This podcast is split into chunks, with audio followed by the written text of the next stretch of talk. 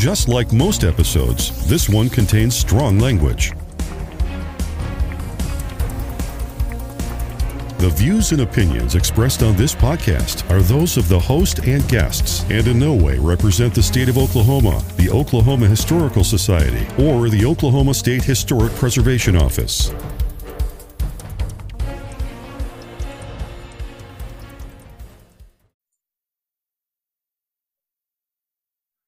Welcome to the Musings of an ADD Mind podcast. I'm your host, Jack, and I have the ADD Mind. Today, I have somebody that spent a ton of time with as a kid, but we haven't spoken since the last time we were in drill together in the National Guard in 94. So it's been great talking in person with him again. He literally was my next door neighbor. Whatever the, the depth of that wall was, is what separated our houses. And uh, he's a pretty great guy. Has a pretty cool story. It's Andre. And Andre, why don't you uh, say hi to the listeners? Hey everyone, nice meeting you. Nice talking to you today. Andre and I used to do all sorts of crap as kids, ride bikes, play football in the center cul-de-sac, which on our street was perfectly aligned for small kids to play football. Andre was the newspaper man for Tinker Air Force Base as a teenager. He's made thousands of pizzas at Peter Piper Pizza back in the day. But yeah, Andre's had it was fun, fun back in the day hanging out with Andre. So I think Oh, go ahead. I think some of, when you look at it, some of my favorite childhood memories are right there on Neighbors Lane. Yeah. Uh, growing up with me, you, Mike Gullidge, my dad's van. Yeah. Remember the, the remember the two tone van that we oh yeah couch out yeah and uh Chris Polk. You know what's yep. funny? I talked to Chris Polk um probably about six months ago. Either he or his wife found me on Facebook, and then mm-hmm. we were live chatting back and forth on Facebook. You yeah. probably haven't heard that name in a long time. Actually, he called me when my mom died last year. Yeah. So yeah, that's good. Yeah. Um, growing up on our street, you could backtalk a little bit every parent. Most of the time, if you were a dick, by the time you got home, your parents knew about it. But there was one mom, one mom that you absolutely would not give lip to. Do not try Leola Taylor. Do not try Leola Taylor. Try Jesus. Don't try Leola Taylor. Yeah, I'll. uh I'll never forget one time I'm over there. My mom's talking to his mom, and Andre backtalked his mother. She looked square at him. She goes, "Don't you ever backtalk me like that again, or I'll slap you clear into Jack's house." And I was like, "Damn." yes, Leola Taylor is definitely famous for her, being able to control a room. Yes, yes. So I just look. I talked to Chris uh, probably a year ago. This time it'll mm-hmm. be March of 21 is the last time I talked to him, but yeah, it was about a year ago. Yeah, he's a teacher. Yeah, he's a teacher in some small podunk town in Georgia. Yeah, he uh, has quite the Georgia accent as well. Oh, does he really? yeah. I didn't get to talk to him live. I just got to talk to him through Messenger. Right. Yeah. So, other than, um, I mean, what are some of your favorite memories of growing up on Tinker? You know, uh, right, just the security that we had. Mm-hmm. like we never ever. Maybe when we got older, when we were like thirteen or fourteen, we had some issues. But as a kid, we never had any issues of being able to just rip and run. You know, quite naturally, you had to beat the street light home, but yeah. just be able to rip and run. Uh, going to Mike Gulledge's house, going to your house. The diversity, the diversity was huge. I mean, if you think about, so when I moved into Tinker in 80, 79, 80, my first neighbors were Hispanic. Mm-hmm. And, uh, and then, um, then I think it was you guys, and you guys there were probably, you got. I think we left before well, you left, right? Yeah. We moved in 83, moved out, what, 89, 7 ish, 88 ish, somewhere 88, 88, yeah. Because we moved in 86. Yeah. Yeah. Yeah, that's right. yeah, the diversity on military bases one of my favorite things growing up. I feel yeah. it's made me a much better adult. Yeah, absolutely. Um, so it was you, and then I remember we had the Asian neighbors. Uh, I wish I could remember his name. Uh, do you remember? He was, no. he was a couple years older than me. I I can't. anyway, so we had Asian neighbors, and then we had um, the the family with a lot of kids and the white and blue bus that had the special needs kid. Yep, buddy. Buddy, yeah, yep. Uh, but yeah, he, I can almost literally go down that cul-de-sac. Yeah, and, and then about, it was Richard Wilkins, uh, the Hups, Chris Polk. Yep. Then it sort of swung around. I yeah. can't remember. And then all the way back around. Christy yeah, then you Mike get over to the, the, the, the, Haywoods yeah. and uh, Stantons. And then you got Andre, and then the Doties. Remember, so if you if you look at if you drive onto our street and there's the four houses, you mm-hmm. have the Doties there forever. Then you had Andre Smith, mm-hmm. the Haywoods, and then the Stantons. Then you come around Tanya, and then after Tanya, Mike Gulledge's yeah uh, Yeah. Um, yeah. Duncan, my son, took me on Tinker a few years ago, yeah. and the cul-de-sac that was that we played football, soccer, all that crap. It's now a parking lot. Is it really? Yeah. Well, that sucks. Poor kids. What about the what about the area behind Doty's house, in between Doty and Ingrid's house? Uh, remember when we go down there and play baseball? Yeah, I don't remember honestly. Yeah, because that's the two places we would either play baseball at. We like playing baseball behind Doty's house mm-hmm. because they had the fence and you weren't playing in the middle of the street if you hit the ball. Right. Uh, and but in the cul-de-sac, you know, you hit the ball. We play kickball. Yeah. Uh, we played everything. It was it was just an amazing time. Uh, Cowboys dodgeball. and Indians, dodgeball. Yeah. Yeah. But, the uh, uh, creek we used to go down to is fenced off. They don't let kids go and have fun down there anymore. The, the, the creek that takes you to 7 Eleven? No, the the other creek, you know, you'd walk behind the youth center. That was the yeah. shortcut to the bowling alley and the movie mm-hmm. theater. That's all fenced off. You can't. I think I way. started all of my vices there at that creek. Probably. Most of us did.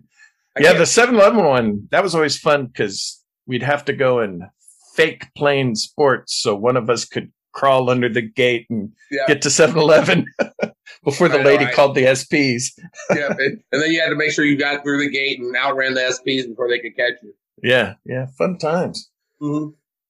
I don't know why that lady was always so intent on calling the SPs. I mean, who were we hurting? I know. It was just a little breach of security. It wasn't the most secure base on earth. No, it definitely it is now. The sooner gates closed. And, yeah. Is it completely closed? Yeah, it's completely blocked off. Wow, I didn't know that. When's the last time I was home? How long has it been closed out? Ooh. Since sometime after 9 11. No, it hasn't been closed that long, has it really? Yeah. You have to go to Air Depot, the one we used to go to. Then now there's the South Air Depot gate because the hospital's down that way. They built a new one. And then sort of the gates over by where everyone works. Yes. What about Soldier Creek? There's, I thought there was a, not Soldier Creek. What's this? I thought there was a gate you could get on based on um, Air Depot, Midwest Boulevard. Mm-hmm. Yeah, those are still open. Those yeah. are still open. I wonder why they closed the Sooner Gate. I have no idea. I do not know. Who knows? That's pretty crazy. But yeah, it's just it's just amazing um, growing up in that environment and and how diverse it makes you if you choose to be. I mean, I think we still grew up with some some ignorant people, but well, it, yeah. It, you're you're exposed to so many different people and so many different cultures, and then your friendships switch over every two or three years too. Because you got to think about it. But my the only reason we so I lived on Tinker I want to say 13 years, maybe. Mm-hmm. I have to do the numbers. No, it couldn't have been 13 years. No. Probably 10 years. 10 years at least. And um, in today's environment, you're just um, in the military. You're just not going to be able to do that because you got a uh, PCS every three years. But my dad, probably the same thing your dad did for you guys live there as long as you did, is every two years, every three years, whenever their time to PCS, my dad would take a hardship tour. So he took a hardship tour to Saudi Arabia for a year by himself. Mm-hmm. Now that I'm adult, it wasn't really a hardship tour. He got to be away from his wife and five kids for a year. Yeah. I don't know why they call that a hardship tour. Right. Yeah. Yeah, my did what dad did one in Iceland. He was there for the Reagan Gorbachev summit, which he Yeah, said was was, the greatest pain in the ass ever. Yeah. Um, and then my dad was in Iceland for a year. So those are the two hardship tours that he did. Yeah. Uh, my, my father did that allowed us to stay on Tinker as long as we did. Yeah. Tinker's sort of weird though, because if you're AWACS, you just Yeah. kind of get stuck. It's unique to be in on a military base and go from elementary to high school with people Yes. when you're a military brat. Exactly. And I have like eight people that I've done that with. so yeah. Yeah. I- I'm if sure I you go do through- too. Yeah, yeah. If I go through my list of friends that we went through Tinker, and I say friends loosely Mhm. um, now, I probably have someone I probably haven't talked to in 30 years. But if we think about going from Tinker to Jarman to Midwest City, Chris Doty, Keith Crawford, you, I, I probably could, if I went through, I probably could think of many more. Joel Mann. Joel Mann, yeah. because I graduated with Jenny, his sister, Okay. Who else? Let me think of it'll. Uh, the McMorrises. Huh? The McMorrises. Yep. The funny part about it, Val was a Val? God, I'm gonna go blank. Lynn. But anyway, our family was stationed together in England together, Oh wow. and then so we moved from England to Oklahoma, and we wind up living like off of 23rd and Air Depot. So I went to Crutcho, uh, my kindergarten year. hmm Guess who was there with me? Val. The Morrises. Yeah. Yeah, yeah. And then so uh and then so they moved on base before we moved on base probably about six months and then about six months later then we moved on i moved on base my parents moved on Mhm. base so it's Yeah. pretty crazy too Yeah. Growing up on military bases, especially in the 80s, was so cool because Saturdays at noon was 50 cent movies, $1 hot dogs. So we'd go and hang out there. the pool the pool in the summer times. Yeah. Scaling the pool wall at night to go swimming occasionally when you got a Yeah. little older. uh, the bowling alley The bowling alley. they yeah. had the best hamburgers ever dude Yeah, yeah. Crying when they closed the Tinker Burger, burger down to turn it into a shopette. yeah Riding the blue bus to go over to uh, the BX. the bx are walking there Yeah, yeah, Yeah. yeah. Fun, man. Great memories. Really great memories. a lot of great memories I, I don't think our kids and i say kids generically i mean from a us standpoint our kids don't have that level of freedom or they don't Mhm. exercise it could you Right. imagine sitting in your house playing video games all day long and not being outside We were always outside. always could you Always. imagine could you imagine your mom letting you sit in the house all day Yeah. and play video games it, just wouldn't my it wouldn't happen in my house No, your your mom would not allow that. no no absolutely not Yeah, I mean, and your parents always knew whoever you were hanging out with, you were you would be okay. And it was always strange. Parents always seemed to know each other, especially the dads. You know what I mean? They could not have even been in the same union. You'd be like, "Oh, I'm playing with Billy over there. And they're like, isn't his dad over in third herd? And Yeah, yeah, yeah. yada, yada, yadas. And it's like, uh, I guess. yeah exactly Yeah, no, it was great times. We we had a ball. I love it. I and like you said, the diversity was great. Yeah. and because when my dad retired, because I'm the oldest, when we moved off base, my sister was second, third grade, something like that. So she Mhm. didn't grow up with the moving every you know three to four years like I did Mhm. and having the friends that moved all the time and Yeah. getting used to meeting new people. Mhm. So when I'm in a room with new people, I'm much better at the introductions, talking at Yeah. first and doing all of that than my sister is. She just has a hard time with that. And it's because I grew up on military bases and she didn't. yeah, you- you're getting new friends. The cool thing about being in a military school is if you don't like your friends from last year, wait next year. You'll get five or six more opportunities to meet some new people yeah, new classes. correct. Yeah. It was a Richie great Roderick. time. Do you remember Richie Roderick? I do not. His mom used to be the secretary at Tinker. Okay. And uh, Reed, Rich, Richard, Richie Reed. I think the last name was Reed. His dad was like a lieutenant colonel. They were the rich kids mm-hmm. stayed on the officer side. That's just another person we went through elementary, junior high, and high school with. Yeah. One thing you quickly learn as the child of enlisted in the summer, a lot of us boys would go and mow yards because every Monday was inspection. So yeah. a lot of us would spend Saturday and Sunday go mowing yards. Yeah, make a couple dollars. Yeah, they'd pay you like five bucks, something like that. But you did not ever go to officer housing, NCO housing. It was all yeah. kids mowing. Officer yeah. housing, it was the dads because those were some cheap bastards. you go over and they'll be like, "I'll give you fifty cents," and it's like, yeah. the going rate's five bucks. I can't pay you that. Yeah, exactly. Which I always found hilarious. that is where we used to like to go knock and run. Well, yeah. yeah. After, I think after you moved off, there was a group of us that go and set off black cats on doors. yeah. My uncle was a SEAL, sent me some face paint that they would use when they yeah. they were training. So we'd put it on and then hide in bushes and watch them open the door and freak out. That's hilarious. Fun times. Anyway, I, I think we had fun there.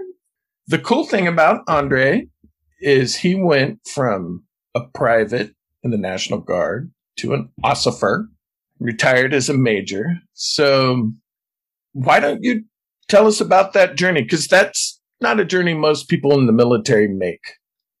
Well, let's start how I got into the military. First of all, I was probably more anti-military than I was pro-military uh, as far as me going uh, when I was in college or high school. I actually mm-hmm. had pretty decent grades. And so I thought, you know, I was going to go to OSU and go party with some of my friends from high school. And my dad buys me a brand new car my senior year while we're working at Peter Piper Pizza. And he comes home late with my car and I'm like, oh, I'm going to go pick up my check from Peter Piper Pizza. And I wind up staying out to two o'clock in the morning.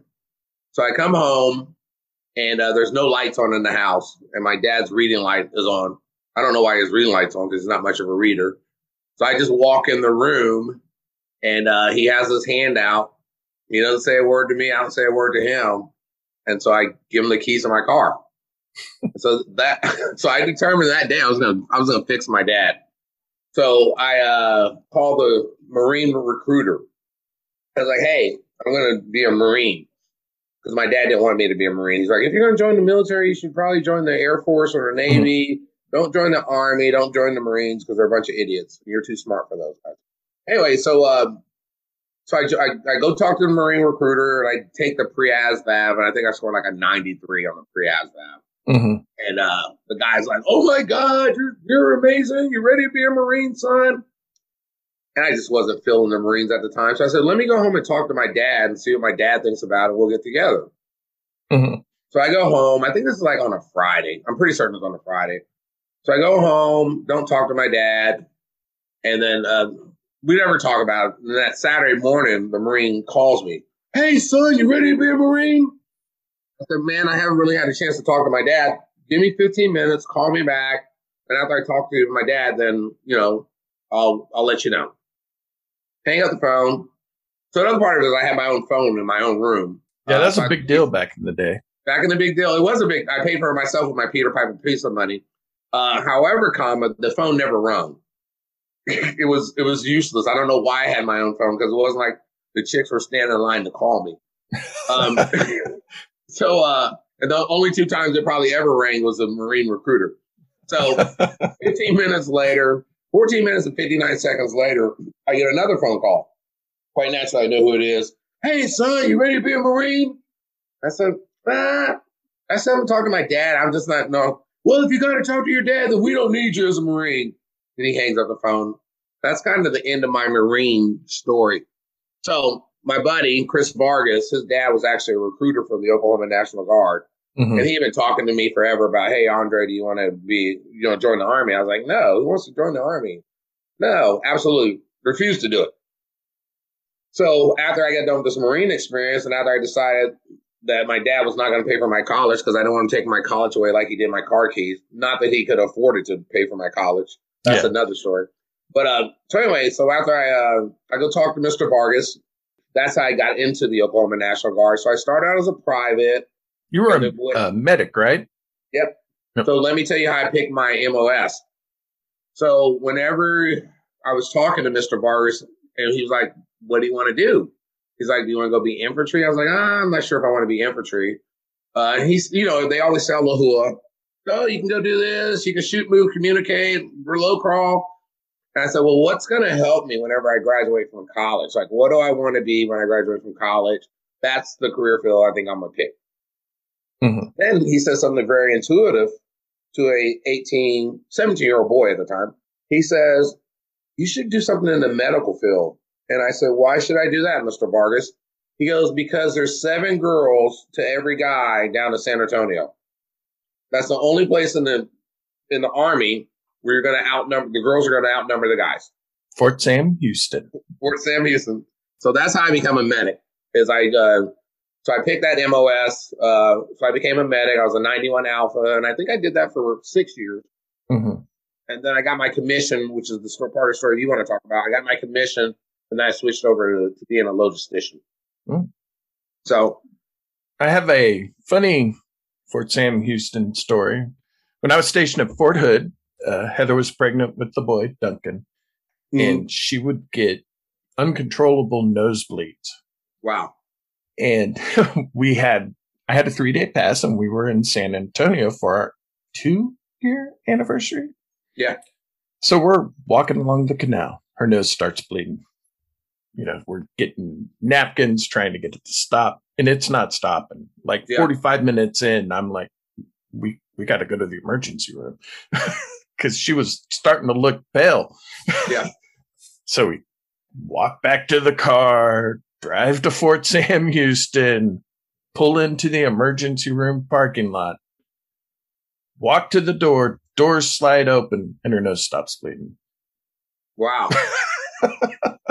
Did you guys ever figure out what made her nose bleed?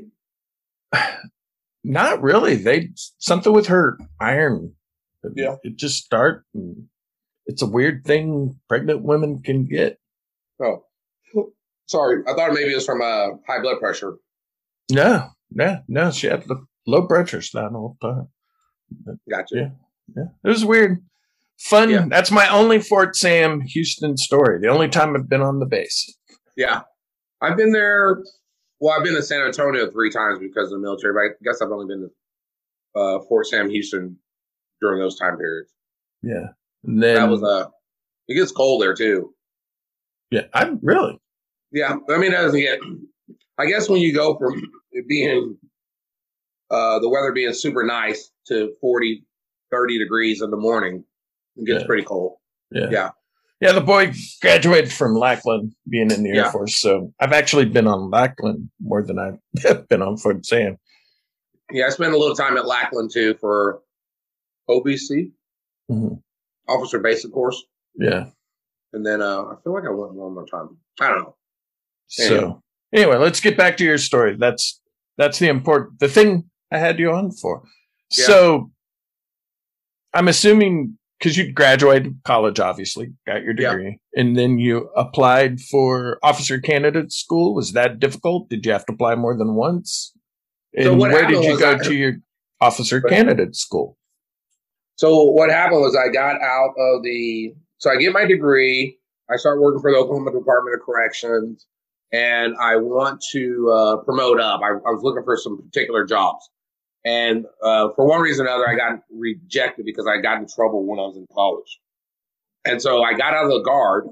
Mm-hmm. I was like, I'm done with the guard. I did my six years. I'm good. They paid for my school. I don't want to do it anymore.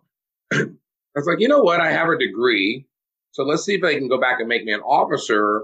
And once I become an officer, then that makes me more, uh, what's the word? Marketable. Right. And so that, that's, that was the primary reason I got into back into the guard. So this is 90. So I get out in 95. Yeah, I get out in 95. Then I come back in. You know, what's so funny is my last day in the guard on my first contract was April the 10th mm-hmm. of 1995. Well, what happened on April 11th? I don't. You're a historian. You're a historian, buddy. Well, April 19th was. Oh, April 19th. I apologize. Yes. April yeah, 19th. That was, I apologize. That's what threw me off. I, I, so a week later, right? Uh, I got out. I was done, and then we have uh, the Murrah bombing, mm-hmm. uh, which I could have participated in if I had still been in as a medic, but I was out mm-hmm. and working at prisons. Um, so that's probably one of my regrets. Like, man, if I'd have stayed in a little bit longer, I could have possibly got to be involved in that in the Murrah building, which I was not. Mm-hmm. So, so I, I sit out for about a year, and then I, uh, one of my buddies I was rooming with, he was like, "Hey, they actually have an officer position available in Chandler," and so I re-enlisted as a medic. I did my drills in Chandler as a medic, and then I asked for them to send me to OBC. Mm-hmm. No, OCS. Mm-hmm. To send me to OCS. So I applied with those guys. And so I got in on the first deal, the first turn. And actually, are you familiar with the guard now? No, no. So General Mancino, you're General Mancino, you're uh, the the uh, tag for the state of Oklahoma currently. Mm-hmm. Yeah. His father, Colonel Mancino, was the guy that I went through to go into the guard back in, or the OCS back in 97. Okay. Yeah. And so the way the reserves have it, or the guard has it set up, you do your one weekend. So every drill, you have to take your uniforms. Your BDUs have to be starched. Your class A has to be high and right. tight. And you take those and you got to set up your wall display. Okay. And then you, have inspections and then you get the tasing or the hazing of those guys going in there messing up your your your wall locker display. Uh, and then you do your normal, I wouldn't say it was normal drill stuff, but your normal OCS stuff as far as mm-hmm. land nav, uh, classes, PT, getting smoked. I think you took a PT cor- uh, test every quarter. Mm-hmm. I think it wasn't one of those yeah. like, oh, we're going to do it the last minute. Uh, your road marches, um, your student chain of command. I'm not sure what I would hate more to have a like a 22 year old as my supervisor or to be in a military uh, school environment where we had like a class chain of command. Mm-hmm. That's who you get. That's when you get to see who the dicks are the quickest. Can I say right. that word? Yeah, no. Uh, I cuss frequently on this yeah. podcast. So yeah, so you get, you get to see who the power hungry people are, the people that don't know how to treat their soldiers. Uh, so that's always interesting whenever you do the, the chain of command like that, or the, the, the, the um, student chain of commands. So, so I go to OCS. I pick as my um, branch was to be a logistician or to be a, uh, a, quartermaster officer is what they were called back then. Mm-hmm. Uh, so I become a quartermaster officer, even though General Mancino, a Colonel, was he a colonel or general? I think he was a general at this time. He was a colonel when I met him, was a general when I graduated from OCS. He wanted us to go. He wanted me to go because I came from, I think it's the 179th. Uh, I came from the 179th. I was their body, and he wanted me to go in and become a uh, field artillery officer, a forward mm-hmm. observer. And his sales pitch to me was, son, this is the closest you can ever be to being infantry without actually being infantry. I was like, well, I've done a pretty good job of uh, avoiding infantry most of my life, so I will continue that path. yeah, I understand. yeah. So then I went from being so from the 179, then I just went to 45th and worked at 700 support. I was probably at 700 support for three years. I was at okay. 700 support for three years, but I bounced from. Ooh, I just got a Charlie horse. You're gonna have to edit that out.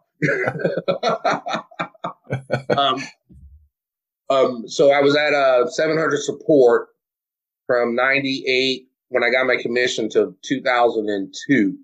Okay. And so whenever you're a quartermaster officer at that time, you get, you have different, um, components of it.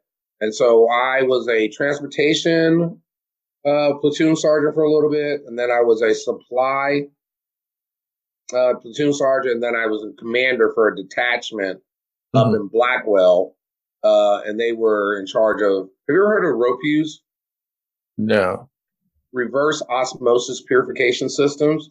So basically, okay. what these these uh, trucks do is they suck water out of creeks or mm-hmm. lakes, and then they send it through the system, and they create brine water, a bunch of other different waters, and calcium, and we put a chloride in there, and so we'd make potable water. That's mm-hmm. what our job was for for uh, for summer camps and NTC and all that good stuff. Was making potable water, and they had a great time because those guys were always nearby. They were never with the main party. Right. They were always off close to a body of water. So you know, if you went down at the right time, you could pretty much catch them all in the the creek or the lake swimming. yeah, that sounds right. yeah. So then I decided a, a, buddy of mine, he had been bugging me for probably about six years. Why are you in the army? Why are you in the army? Why are you in the army? Have you ever thought about going to the Air Force? I was like, no, who wants to be in the Air Force? There's nothing but a bunch of sissies in the Air Force. So why would I ever want to join the Air Force? Uh, and so I, we were in Muskogee. We're, we're somewhere for a summer camp and they had uh, probably about 10 5,000 gallon containers of uh, fuel mm-hmm. uh, parked down in the valley. And then we were up high on a little bit of a ridge, uh, and, a, and a tornado comes through, like a bad tornado storm comes through. I don't, did this tornado actually hit it? I can't remember if they hit it or not, but a tornado comes through and you can see like lightning everywhere. And one day, when it, one time, it, you remember the Gore-Tex boots? You remember when the Gore-Tex boots first yeah. came out? Yeah. How awesome they were! You could just yeah. trudge through all type of water. Yeah, yeah, yeah. Your your feet never got wet. It's like, oh, they went on vacation.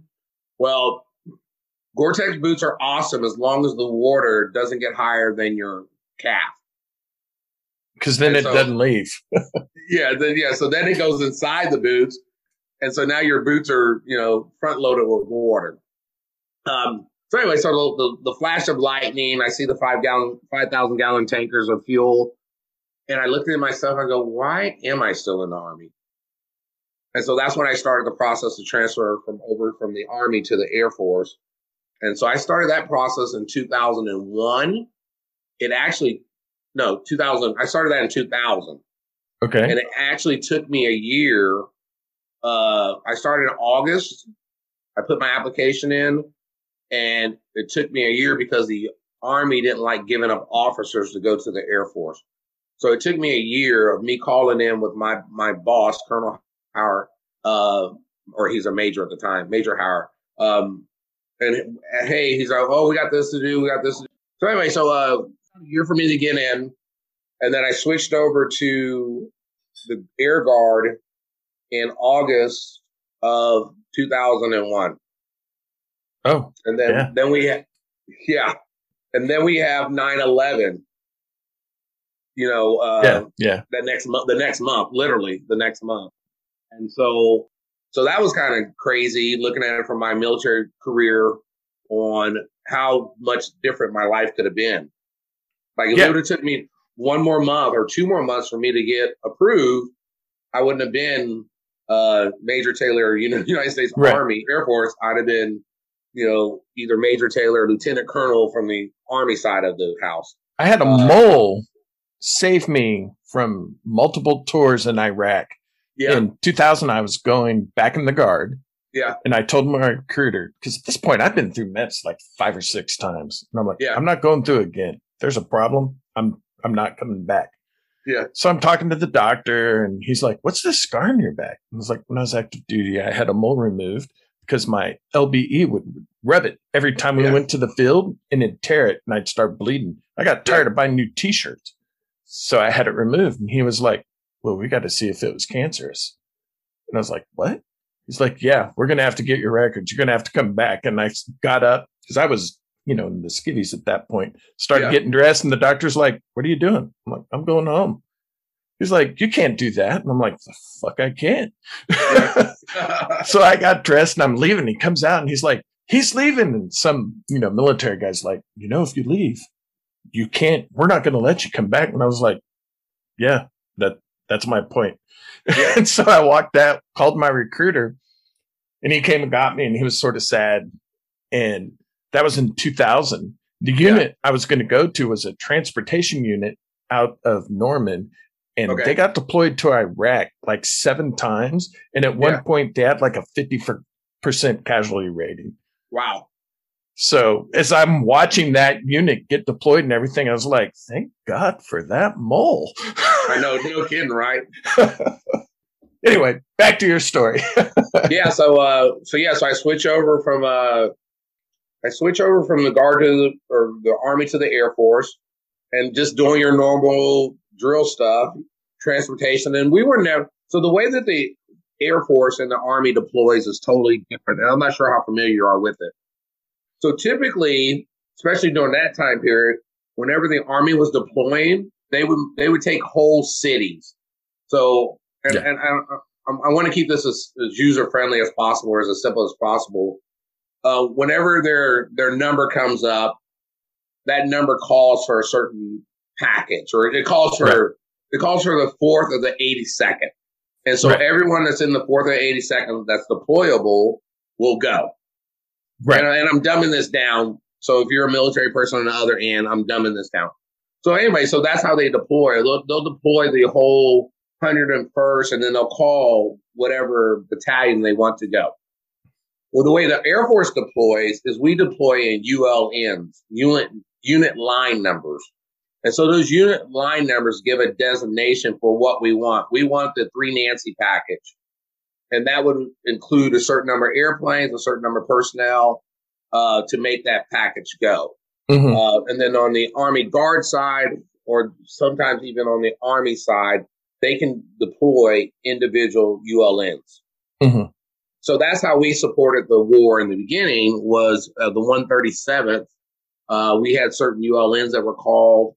Uh, we had a bunch of planes, the C-130s. We had a bunch of C-130s go to U2. I'm trying to remember the name of the country, but I wasn't involved in that. Very little did I have to do mm-hmm. with that. That was more on the other side of the house. My job was transportation at the time, so that's kind of what I focused on was vehicles, gas.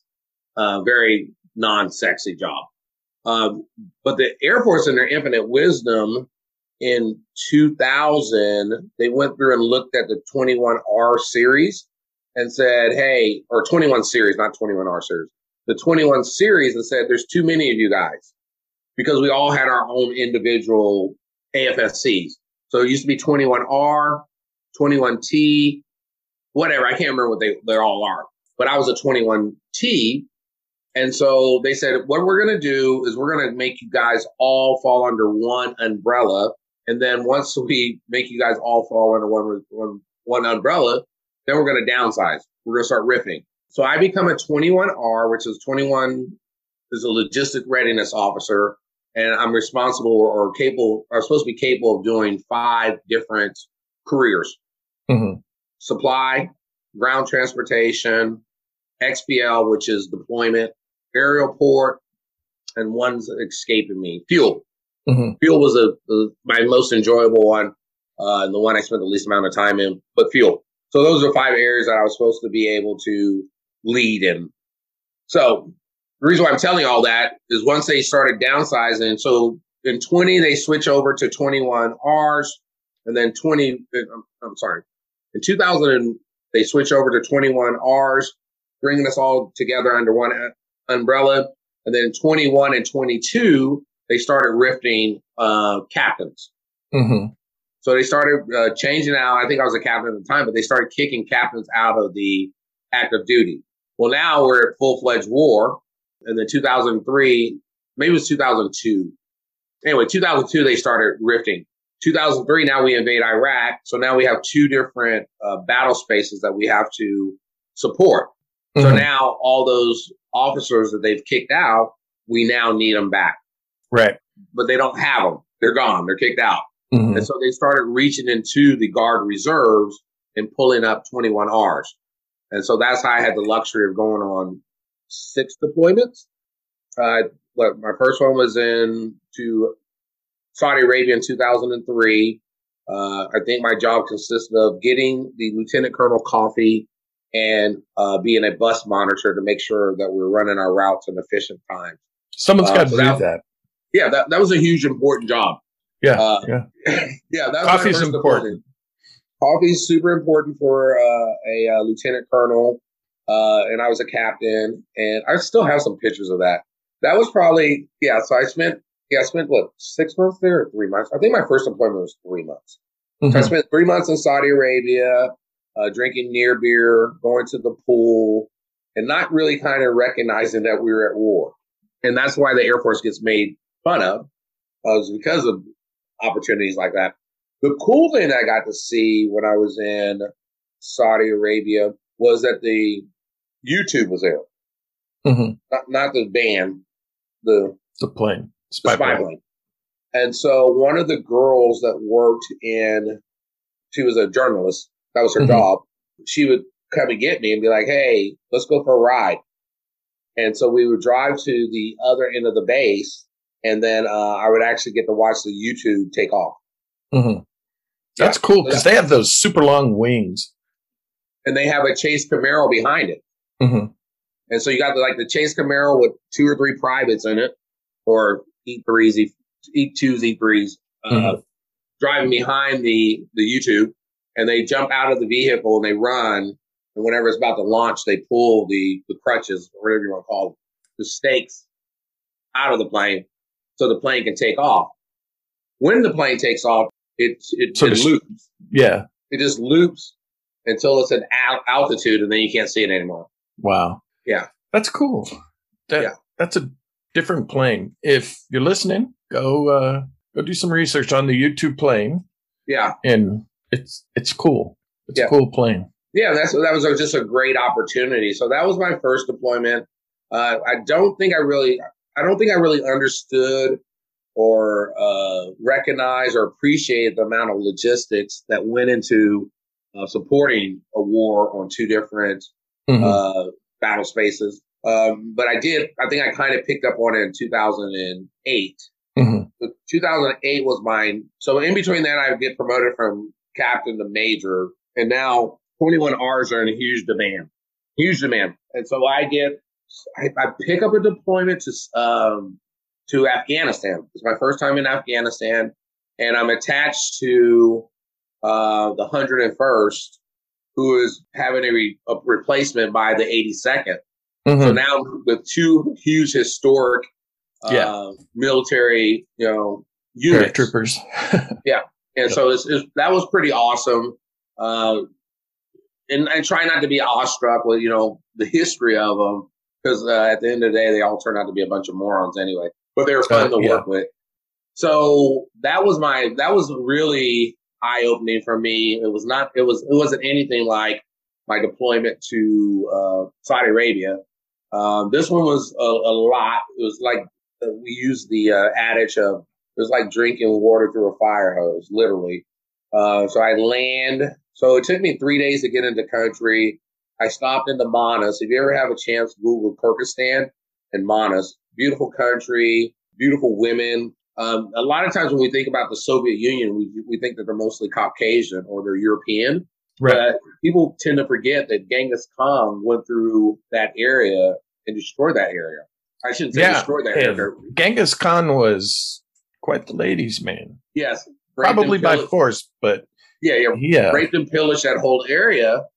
And so when you get to the stands, uh, whether it's Kyrgyzstan, I can't remember all the stands, Uzbekistan, whatever, a lot of the women there or the people there are Russian and Asian. Mm-hmm. And so yeah yeah, so they're they're biracial, which is is kind of interesting. Uh, you'll have a lady cutting your hair and she looks Asian, but she's speaking Russian to you. Yeah, yeah. Yeah. Genghis Khan had a count that made Wilt Chamberlain look like an amateur. I know, right? Once again, but was it was it by choice or force? and, and did yeah. they live after? I guess they lived long enough to bear his children, huh? Apparently. yeah. So, so that was probably my most interesting deployment was the one in eight because it was the first time that I was put into a command position. Mm-hmm. And also I had to interface with the army. And when I say the army, I mean General Milley and General um, McConnell, I think his name is. the, the irony of the story is is that the two uh, generals at the time they were one star generals. They're both four star generals now. Yeah. Two of the the the, the uh, chief of staff I actually used to brief. When you look at uh, Milley, General Milley, and you look mm-hmm. at General McConville, I think his name is. He's the Army chief of staff. Mm-hmm. Anyway, so I have to brief those guys.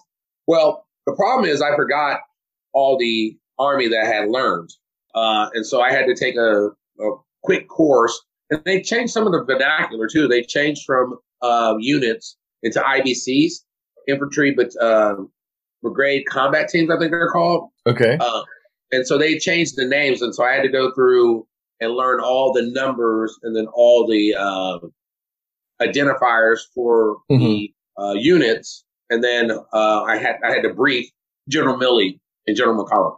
So that was interesting. So the first night you do normally whenever we do a, a replacement of forces. Uh, we it's a RIPTO is what it's called, replacement of forces, transition of authority. Uh, mm-hmm. Whenever we do those, you do what's called a seven uh, seven day uh, left seat right seat.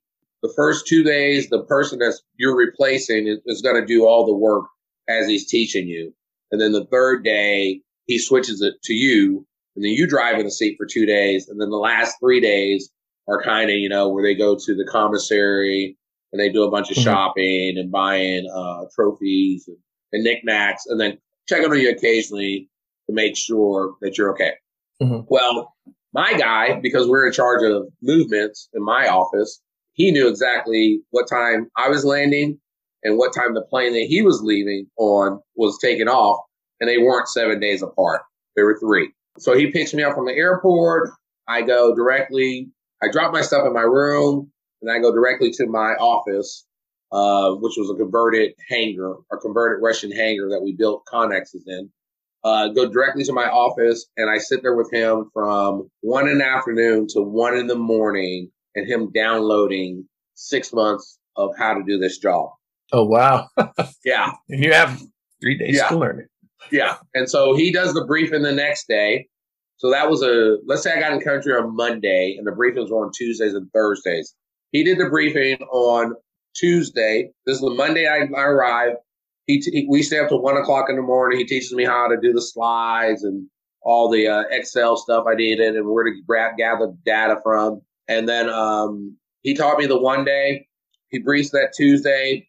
That Wednesday, he's shopping. He comes in, gives me a high five, says my plane leaves in the morning, and you get to be the slide bitch. And so that Thursday, I had to gather all the information from everyone that was given a briefing. Right. And then I had to go through and make sure they're all uniformed. Mm-hmm. Uh, and make sure they all look, you know, make sure the pages are numbered correctly. Um, just, just a bunch of admin stuff. Right. Yeah. And then you have to send them out to everyone. And then you have to take it to the generals and present it to the generals a hard copy so they can make sure what they're looking at. Right. Yeah and then my buddy was on the plane headed home. yeah. Um, speaking of deployments, I got deployed to Kuwait in '96, so I'm familiar yeah. with it. When we were coming back home, they were redoing the runway at Fort Hood, so we had to land in San Antonio, one of the 50 million bases. We yeah. landed midnight, and they had the commander and their staff, every base in San Antonio, meeting us as we got off the plane you know how you feel when you're coming back from deployment. The yeah. last thing you want to do is stop and salute, yes. you know, 25 officers. Exactly. but we had to. And my son, had, with his job in the Air Force, I was talking to him one time and he's like, Oh, dad, we're getting deployed. I'm like, Oh, where are you going? And he's like, Oh, I'm satellite. We're getting deployed, but I'm just going to my office. And I'm like, That's not a deployment. That's yeah. just going to work normal. And he's like, No, we're getting deployed. And I'm Hilarious. like, no, no, you aren't. so your son's never been on actual deployment? No, he operated satellites. Yeah. The closest he got was going from Colorado to California. Well, that's pretty cool. Yeah. Well, it was cool when he was in California. Got to see a uh, rocket launch from SpaceX really? there. So yeah, that's pretty awesome. Yeah, but anyway, so I know that one of your deployments, you got to brief yeah, President so, uh, Obama? Uh, well, yeah, I got so I got to meet President Obama um, during when he was during that same period when I was with the in 2008 when I was with mm-hmm. the 101st, and they, they, he went into like this J2 cell. I didn't have to. I didn't get a chance to brief him that time. I just got to okay. meet him face to face. But I did get to brief General Petraeus when I was at CENTCOM. Mm-hmm. Yeah. Okay. That's still getting to even talk to the president when you're in the military is kind of cool. Yeah, it was uh, definitely yeah. Was, once again, my boy, the son, he got to brief the VP Pence when really? he was active duty, and uh, General Raymond, who's now the chief of staff for the Space Force, okay, had him go and give a speech to Congress and the Joint Chiefs to tell That's them what cool. GPS satellites do. Yeah, and he was nervous because it, it, it's the position. So when you were meeting the president, were you kind of nervous? It was just more of a it was more of a photo op, and I wanted mm-hmm. to do it because from a historical perspective. Yeah, um, I'm probably one of the few black people that I'll ever tell you that he did not vote for Obama. Okay, uh, and so uh, for me, it was more the historical perspective, knowing that one day you know, that he's going to be the first black president of the United States was kind of cool. In 2012, and let me clean this up. I didn't vote for in 2008 and 2012. I was in country. Mm-hmm. I think in eight, I was in, well, I know I was in Afghanistan in eight, and then 12, I was in Kuwait. But the way that the military works is you have to order your, your, uh, your, your voting, uh, mm-hmm. your ballot, and then we mail the ballots back in. We, we're required to allow for so much cargo space on airplanes to make sure that the ballots get collected right. and they get delivered.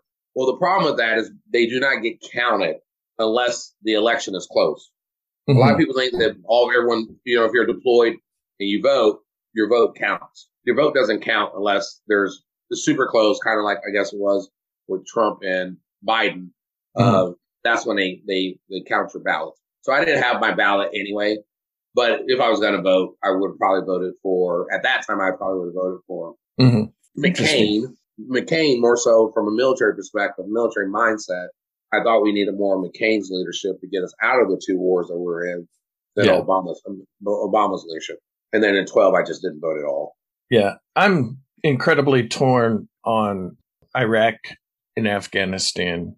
Personally, as a veteran, son of a veteran, father of a veteran. Yeah. I'm I'm incredibly torn because I understand the importance, you know, nationally, worldwide for going over there. Yeah. But at the same time, I kind of feel like we failed our country and Afghanis in Afghanistan in a way. And at the same time, I think, holy crap, you know, everybody's mad about this trillion dollar package that Biden did, but that's what we spent in Afghanistan. Yeah. Flint, Michigan's water problem could be fixed if a long we time ago. left Afghanistan four years earlier. Yeah. So for me, I get a lot of heartburn when it comes to um, both of the theaters that we're in. Um, Afghanistan uh, specifically, one of the reasons why they brought me on when I went to CENTCOM is because that was my area of expertise because mm-hmm. I'd spent so much time over there from a logistical perspective. And I know the blood, sweat, and tears that went into the planning. Um, I, I I was in Afghanistan in eight when we plussed up from 33,000 to 67,000. I was at CENTCOM when we plussed up from 67,000 to 101,000. Mm-hmm. And I was at, I was in Kuwait when we started the drawdown to get us down to 67. I've probably been to Bagram seven or eight times. And so whenever emotional point for me is to see Bagram shut down and to think about some of the great memories and the non so great memories that, that go with Bagram and just to know that we didn't win. Yeah. Uh, so that's the hardest part. But I knew we weren't going to win in 2008. Let me tell you a quick story. So America does a really good job of supporting the soldiers when we're in country, and so we would always get care packages, mm-hmm. and we'd have almost like where people would write us and be like, "Hey, what do you want in your care package?" And people like, "Oh, send me a can of Skoal or or, or a tube of Skoal or a coffee or cookies or whatever." We would and we had more than we could ever ever eat. Right. And we had this cabinet in my office right behind where I stood that was full of candy. And so I go to those briefings every every other day. And one of the things they would go through the the um, the J's, J one, J two, J three, J four, and so the medical people would get up and they would talk about the uh, the kids and oh, how beautiful the kids are, how nice the kids are, and how everything's okay, but the kids, the kids, the kids, the kids. Mm. And so I was thinking, Sundays we got half days off. And so I'm thinking, you know what? I'm going to go down and see these kids. I'm going to, it's Christmas time. I'm going to grab some of this candy and some of these Girl Scout cookies we have, and I'm going to go down there and share some American joy. Mm-hmm. In my head, in my feeble mind, I'm thinking that I'm going to do a well baby checkup. I think these kids are coming in for a well baby checkup. I walk up to the receptionist. Hey, where are the kids at? She points. I walk down the hallway. I'm just smiling because I'm going to be, uh, you know, the Santa. American Joe. I'm going to be Santa. Yes. And I, I turn into this room and I've never seen so much despair in my life, Jack.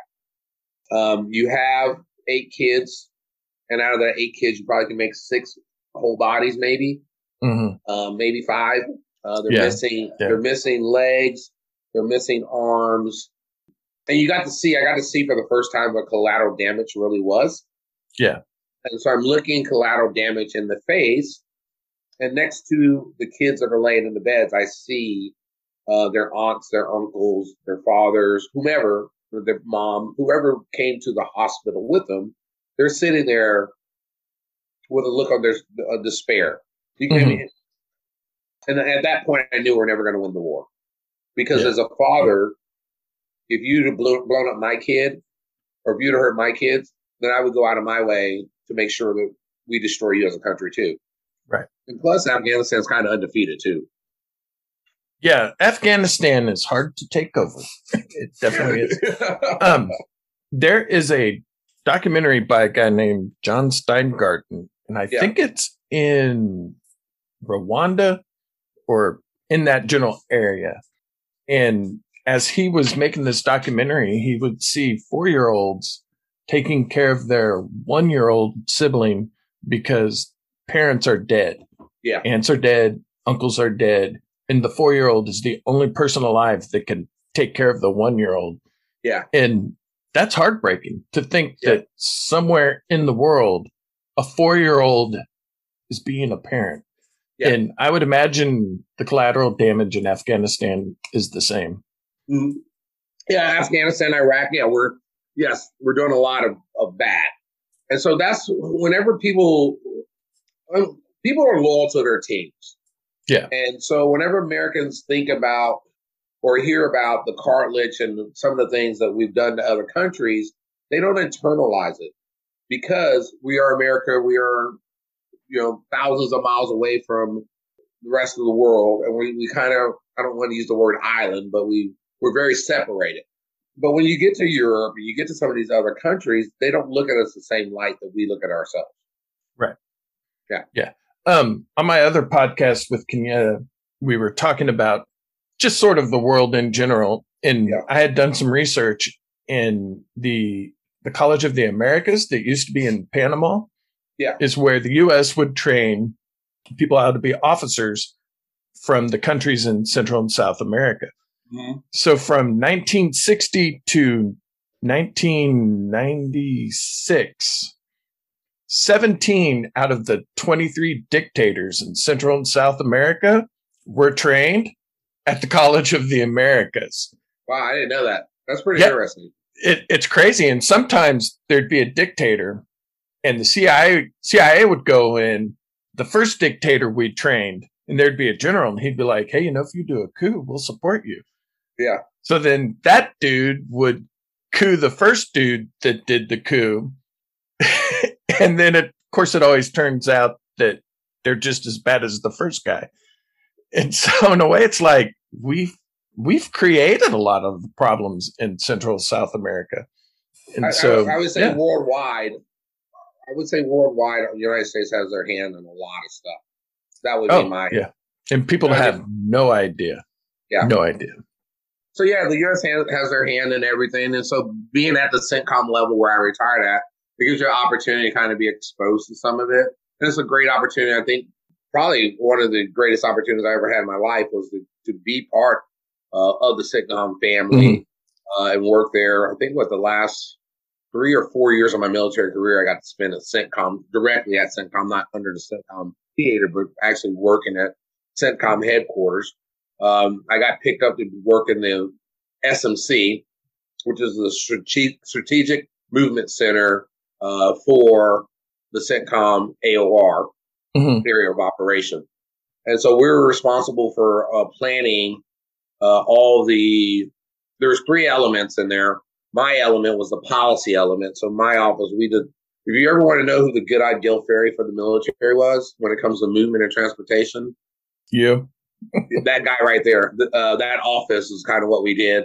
Uh, we were allowed to come up with concepts, and then we did a lot of research of other countries to see if they could support the concepts that we would develop.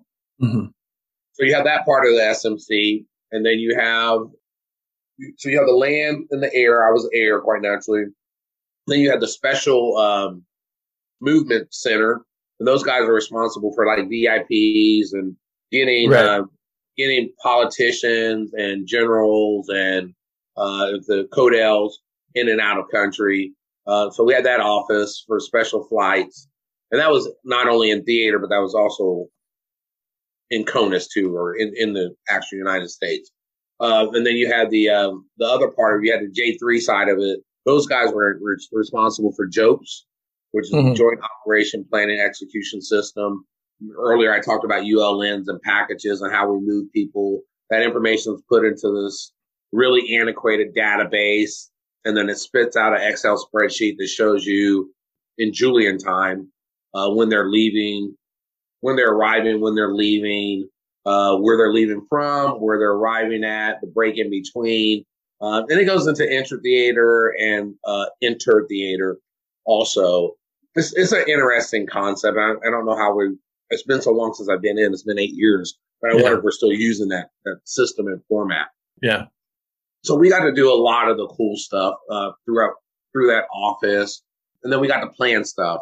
Um, something that most people probably are familiar with is Manas, Manas Air Force Base. That was in the news mm-hmm. quite a bit. Yeah. I think it was 10 or 11. I don't know why I'm so bad with dates, but either 10 or 11, uh, there was actually a coup, or mm-hmm. the, the, attempted coup, or there was a coup. Yeah.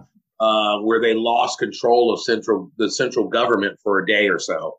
Well, we were manning that here at CENTCOM, uh, looking at it, going to briefings, and then trying to figure out what our next move was going to be so my job, my my job's responsibility was, or my officer's responsibility was, if we had to move Manas today, where would we go? Mm-hmm.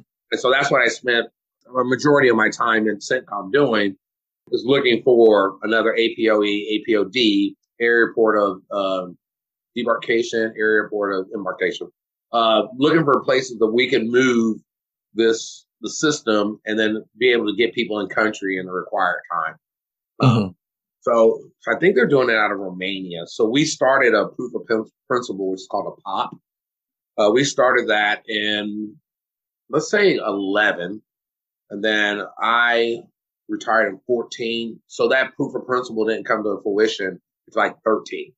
Mm-hmm. And, and, so it's kind of cool to see stuff uh, that you work on and finally come to the end state.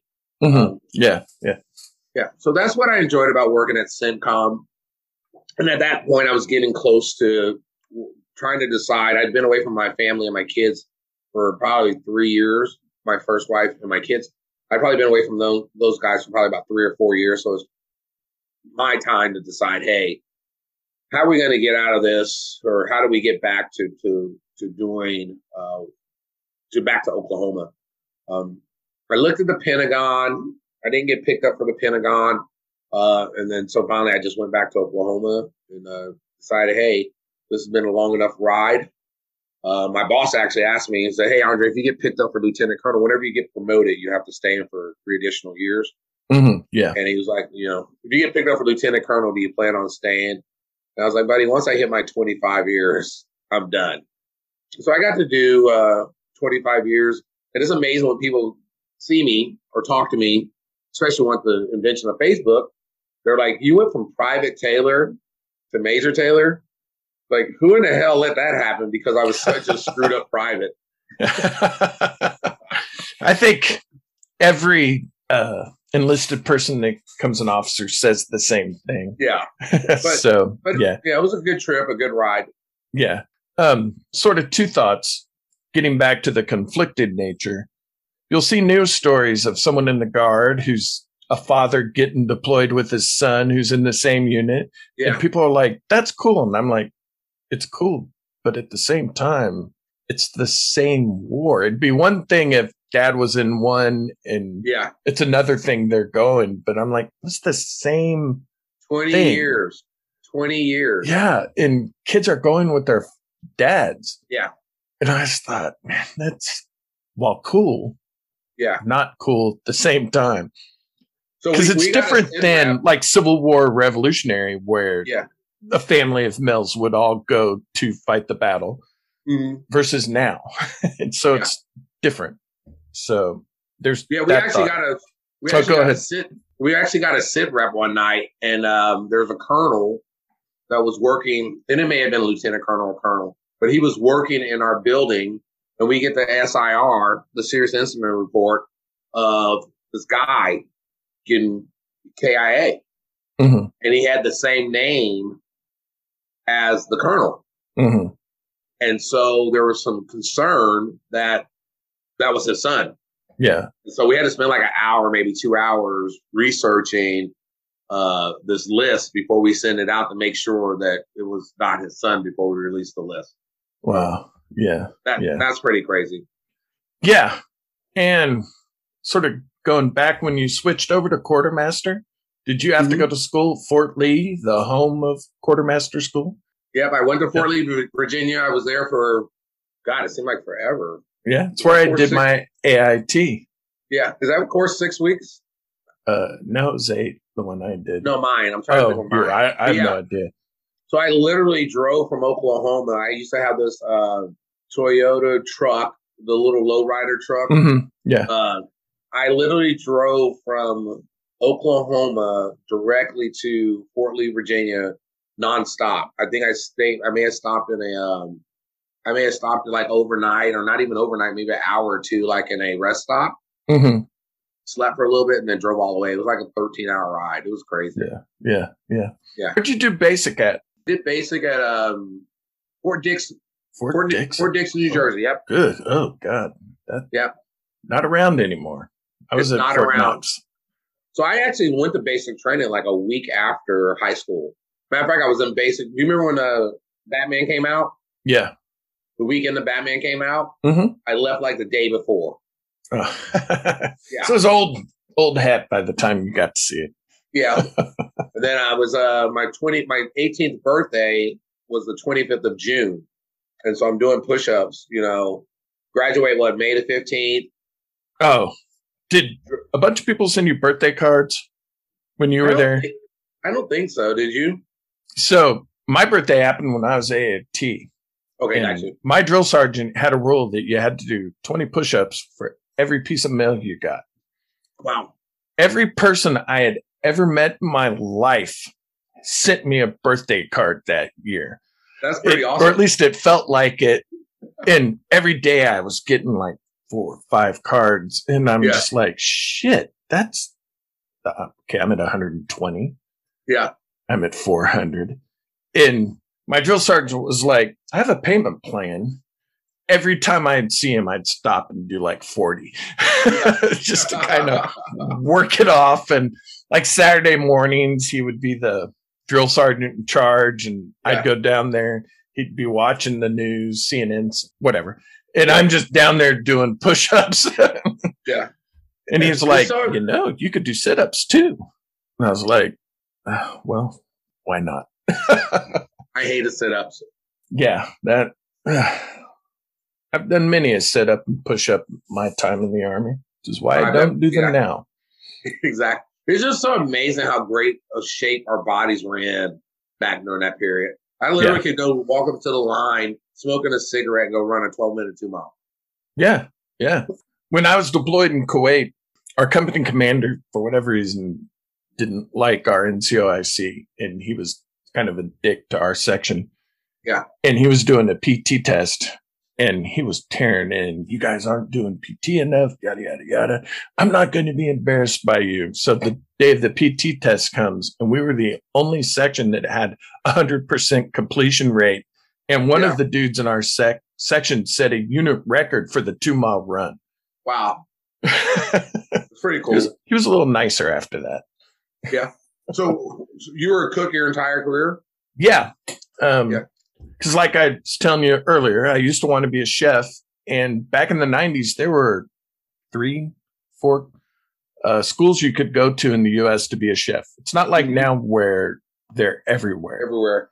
And it was expensive then to go to school. It was a two year program. But if you'd been a cook in the military, it was a one year program and half as much.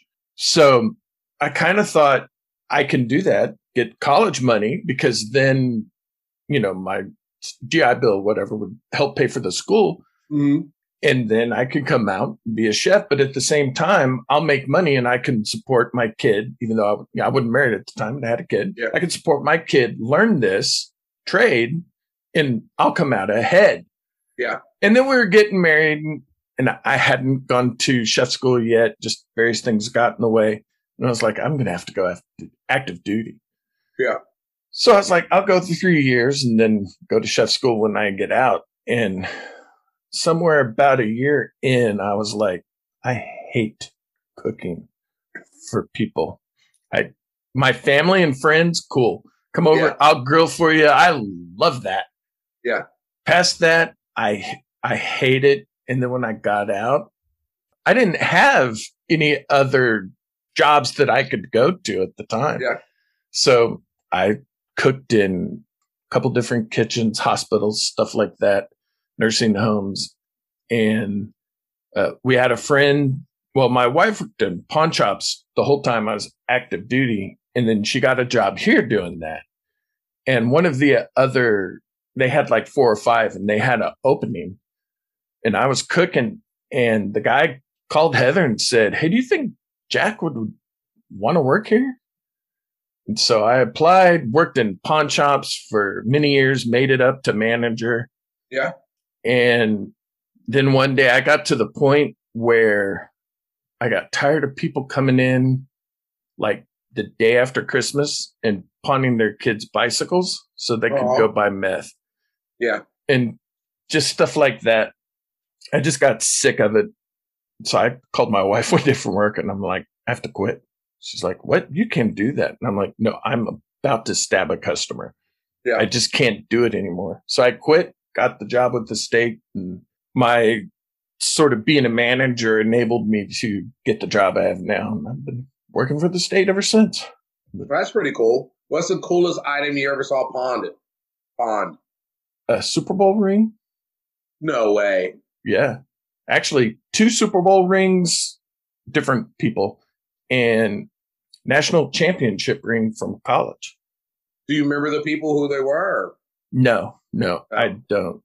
Yeah. Um, the national championship was someone on the 2000 OU national championship team. Yeah. I remember that. The Super Bowls, I don't remember. One was from the 80s, one was from the 90s.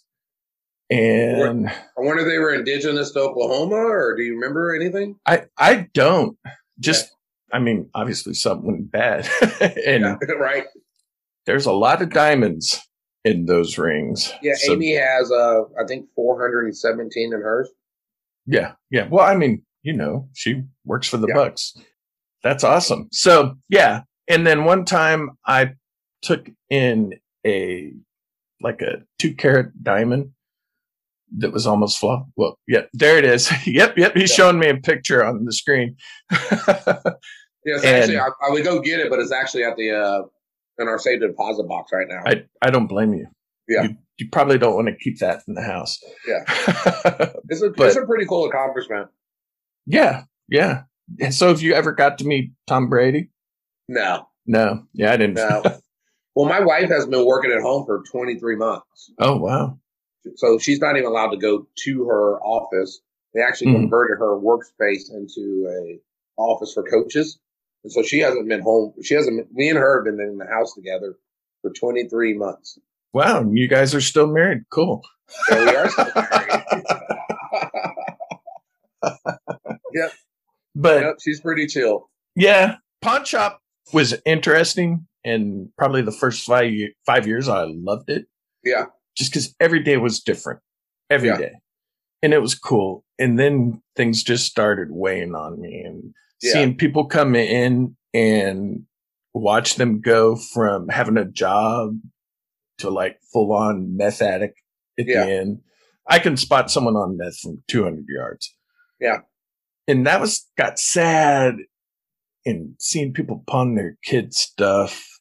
You probably ran into my sister a couple times. So What side of what side of town were you on? uh, I kind of worked all over. When I started, I worked on uh, over by 23rd and Martin Luther King. Yeah. And I worked uh, 15th and Sooner at one, Warr Acres. Yeah. And then She's probably more of Tulsa. He's probably way in the Warr Acres side of town more often than not. No, I would have remembered if she came in. I occasionally would have a classmate come in and pawn something, and it was always embarrassing for them. Yeah.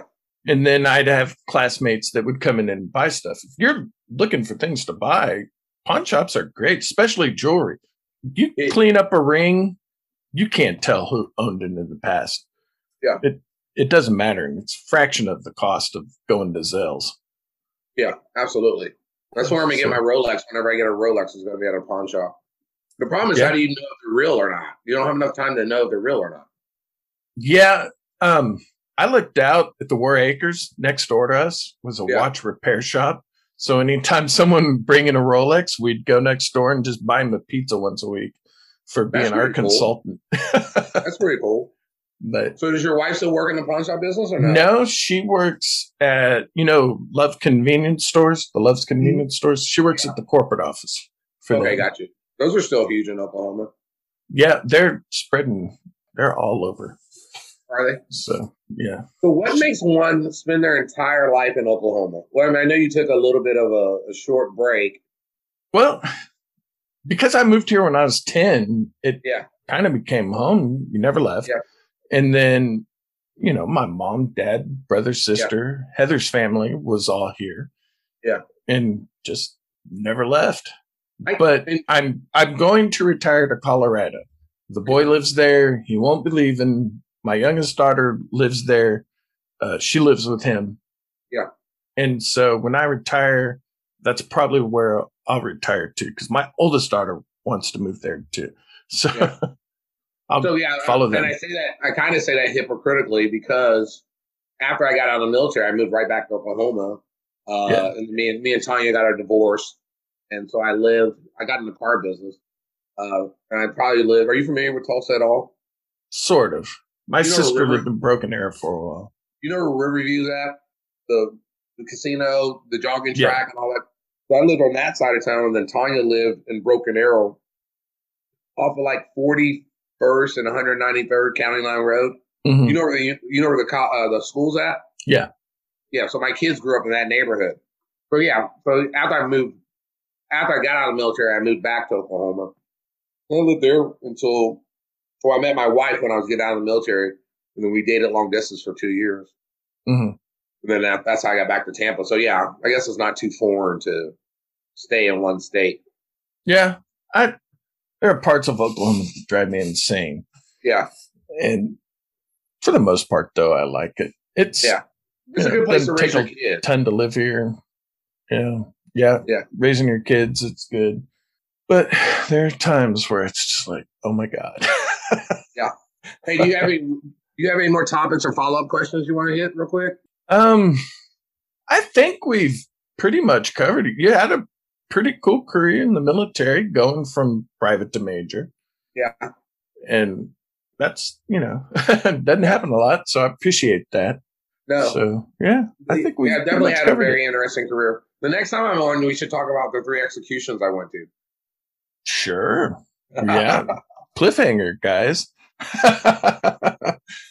yeah, that's uh that's probably an episode all of it its own. yeah. Yeah. Wow. well, um yeah, you I appreciate you. you coming on, taking Yeah. a Saturday morning, well, I guess morning afternoon, early afternoon to talk to me. Should be airing next Wednesday. Okay. I'll try to remember to send you the link for it. And I guess I'm going to go ahead and end it. end it in my traditional ending, even though I, as I always say, I fail at this every day. But try to live your life in a way that would make Mr. Rogers proud. Catch you on the next one.